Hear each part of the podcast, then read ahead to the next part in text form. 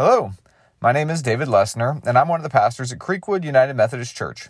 We are located in Fairview, Texas, right east of Allen, just north of the Dallas area.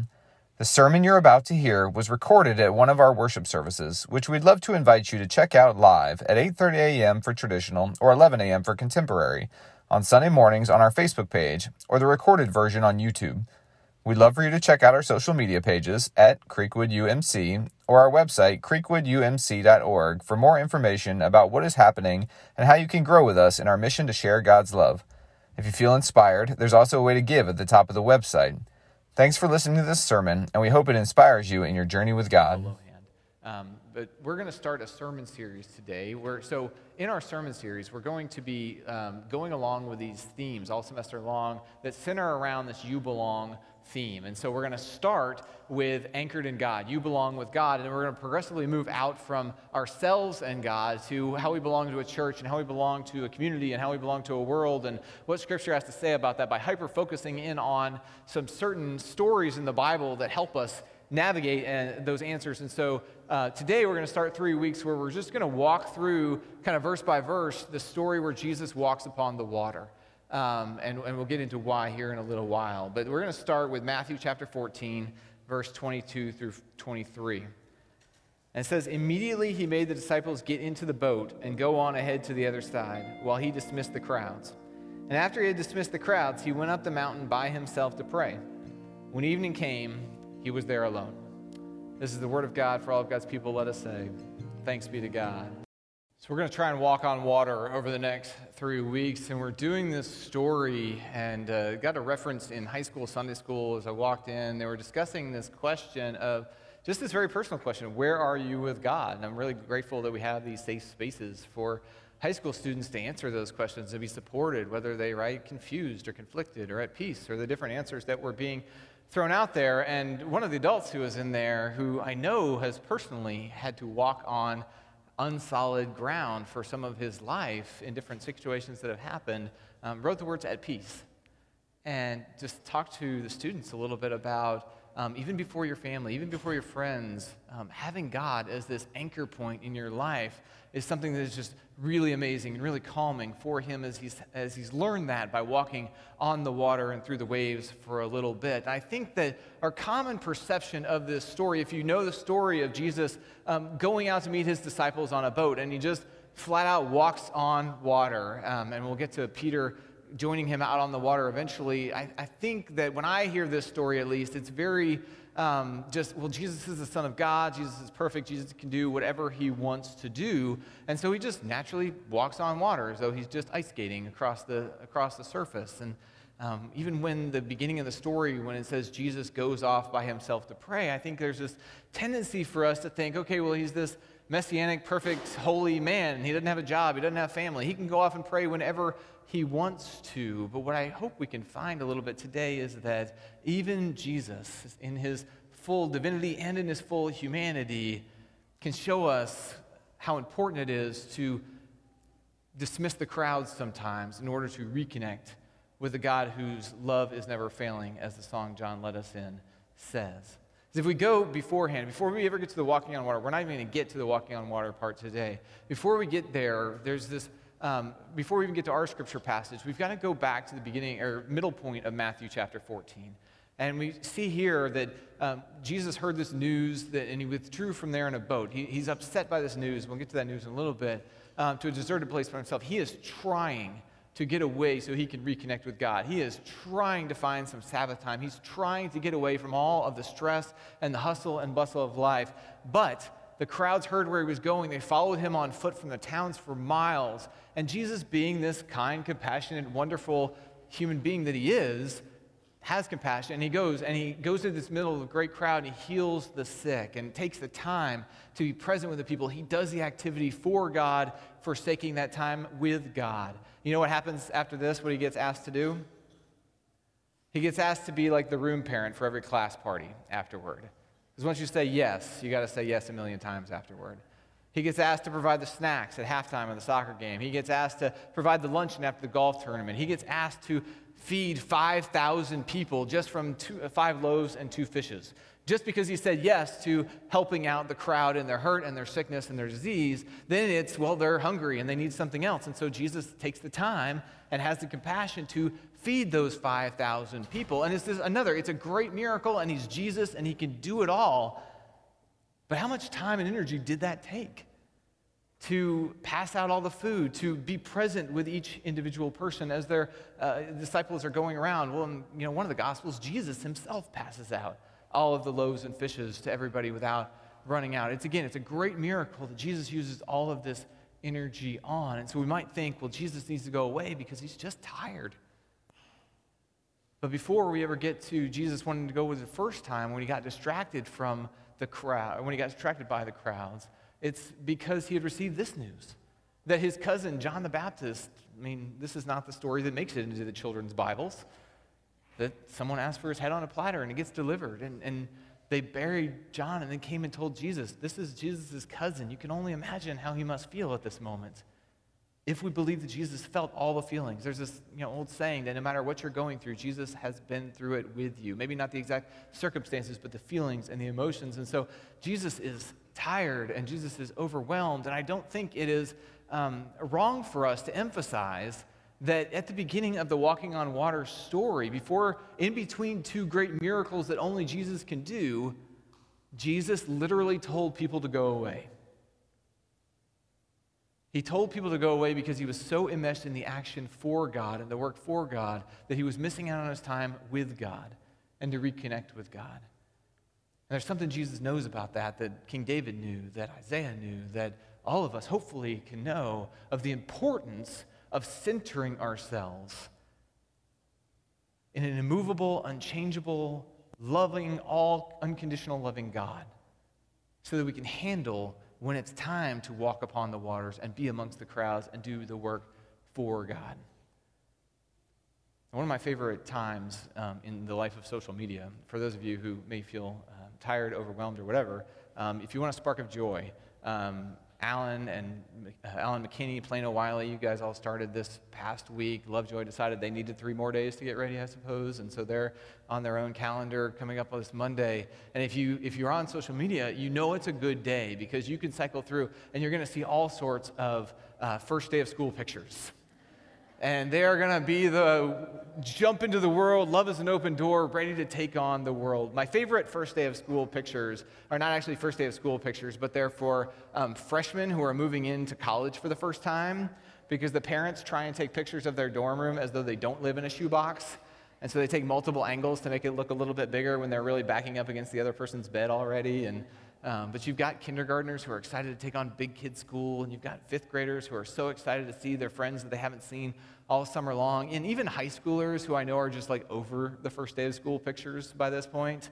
Um, even behind the reluctant smile that their parents make them pose in front of the door for, there's still in their eyes this dream of what does the color guard season look like? What's band competition going to be like? What's the football season going to be like? There's these excitement about the activities ahead of them that are something they're a part of that's larger than maybe just their family that they can be excited about. And so the first day of school provides all of these great moments, these great pictures, and it's just some this season of idealism as we launch into um, into that first day. Um, but there's a reason why parents post the first day of picture, first day of school pictures instead of like the third day of school pictures because um, the third day of school pictures tend to look a little different than the first day of school pictures. And I have a theory, like I, maybe not a, a, great theory, but I think it's the, my, my theory about this is um, I, I don't think they're completely posed. I do think that as you're going into the start of something new, and this could be school, it could be a job, it could be a move, it could be you know whatever transition you're making, um, there's generally a plan. Like when you start school, you have your teacher assigned to you, or your multiple teachers if you're in middle school or high school. You have your schedule that's printed out and it's set. You have a school supply list that you can order ahead of time or go to Walmart and you can pick out everything. Like there is a general information set. You know when the bus comes, you know when the pickup is. There is a general set of information that you can rest solid in knowing that as long as I follow this, everything will go fine. I know what team I'm going to be involved in, I know what club I'm going to be involved in. And then the first day happens. And your kindergartner comes home with a flyer that says, We need more school supplies. Right? Your high schooler comes home and says, We all have to raise $800 to be part of the band this year. I had a situation when I was in high school where two of my teachers quit the first week of junior year, the first two weeks of junior year of high school. And I don't think it had anything to do with me. Um, I had to reflect on that early service. Uh, I don't think it had anything to do with me, but they quit. And that was a transition. I know that that has still happened. I know there are teachers that are still not hired yet, right? So there are all sorts of things that just kind of come in flux. I mean, during the school year, kids move out, kids move in, teachers move in, teachers move out. There's lots of different things that all of a sudden we realize what we thought was this kind of solid block of control that we had is really nothing of the sorts. When we start a new job, we have a job description and we think it's going to go along the lines of this job description until our boss comes in and says, by the way, that thing that says other duties as assigned, ask our church staff about that. what we realize when we start something new is that idealism all of a sudden turns to reality. And reality can be hard to deal with because it's not as solid, it's not as firm. There's something that's always changing. And so, a physics lesson, just for, um, from a physics student who hasn't taken physics in 23 years, um, as we're starting school, I found this to be really fascinating and, and kind of a good metaphor for this walking on water. Um, as we'll get into the story, they see Jesus across the, across the sea, and, and he looks like a ghost. And, and this, is, this is what you're seeing in the states of matter, of solid and liquid and gas and, and how they're composed of atoms. And for the science nerds in the room, no, I don't have plasma up there. I know it's a state of matter, but it doesn't count right now for this metaphor. Um, the, so, so the gas is hard to see, right? And, and, we know that. We know that the air around us is there, but it's hard to see. And, and, we don't take a lot of, you know, no one's going and just jumping off a cliff because we know that air is not going to hold us like that. Now, liquid's a little bit more, we can see, see liquid because it's a little bit more tightly bound together um, as going. But we know if we're trying to jump from liquid to liquid, we can't actually predict where those are going to go. Water doesn't act in a totally predictable flow, and, or the atoms don't. And so we can't base ourselves on liquid, but solid is firm, right? Solid is supposed to be those things that we can rest on and we can always know is going to stay the same and never change. And, and I found it real interesting. I distinctly remember I didn't get to look through an electron microscope, but, but seeing this for the first time, of recognizing that the stage I'm standing on is actually wiggling a little bit. The chairs that you are in are wiggling a little bit. For those of you who get seasick, you can think about that for the next probably eight to 10 minutes and see how you feel. To know that everything is actually in flux. Everything that we think of as solid in this world is actually a little bit in flux. Everything that we think of as stable is actually a little bit in flux. And so perfection as a I can control everything doesn't actually exist. But it remains solid for a reason. What liquids and gases don't have, as well as solids do, is they have these really strong ionic and covalent bonds, which means they share electrons with each other. Those atoms are bonded together by sharing of electrons. They need each other. And in this sharing, they become strong together. They become something that is solid ground. So when the waves come, you have something solid to rest with. When something shifts in your life, you have solid bonds that keep you grounded. And sometimes we find this in a friend group or a T ball team or something like that. A lot of times we find this, I hope that you can find this in something that has the spiritual bonds like a, like a small group or Sunday school, something like that. Because there's one thing to succeed on a baseball field together and to be bonded by trophies. There's another thing altogether when someone knows the most intimate parts about your story. Someone who knows the struggles and the successes. Someone who knows you so well that they know when to pray for you before you even ask. Someone who knows when you need a meal before they even ask. And those are the kind of bonds that allow us to live within our struggles, when we know things are going to change while still having a solid ground to base ourselves on. It's the people that we can escape the crowd and be on solid ground with. It's what we hope for our Sunday schools and youth group and all the student ministries, the family ministries we do around here, is that they form solid bonds and connections, not only with each other, but for um, people who want to invest in them as adults. We're wearing these new shirts and you see them around. I've already been asked several times about what it means on the back of my shirt. And it says, I'm one of the big five. And there are statistics that show that um, every student, by the time they graduate high school, needs five other, besides their parents, five meaningful spiritual influences as adults in their life. And studies show over and over again that having these five connected bonds with meaningful adults leads to higher test scores, it leads to better mental health, um, it, it, leads to um, continuation with church and, and uh, spiritual life post high school when they kind of have to really grasp it for themselves. And so these are the bonds, right? This is what Jesus is showing us when he dismisses the crowd. And that doesn't sound like it's building up bonds. That sounds like it's being dismissive and getting away from people. And it sounds like all the introverts in the room like that form of Jesus. Jesus is dismissing the crowds because there's something about working for God and there's something about connecting with God. And connecting with God is where we find that immovable sense of love. It's where we find that unbreakable method of grace. It's where we find the person who's always going to be there for us. Isaiah talked about the difference between human relationships and people. He says, The grass withers, the flower fades. When the breath of the Lord blows upon it, surely the people are grass. The grass withers, the flower fades, but the word of our God will stand forever. And David talks about it too, but I'm going to skip that one today. The, so, when we're looking at these strong bonds, one of the truths we have to face is um, one of the truths we have to face is that I have never met a human being who is completely emotionally stable. I've never met a human being who was without sin or without fault. I've never met a human being who was consistently the same through every situation, especially when the waves start crashing and the storms come, that they are able to remain the same and be just as committed, devoted, or loving as they always are. Even in family situations, I'm sure that there are no families in here who can ever say they don't yell at each other. And if you do, I'm going to read Revelation about lying. Right? We love each other. We have the strongest bonds as a family unit. But sometimes we yell at each other. Sometimes people move away. Sometimes people, as they enter middle into high school, have different interests and they start going in different directions.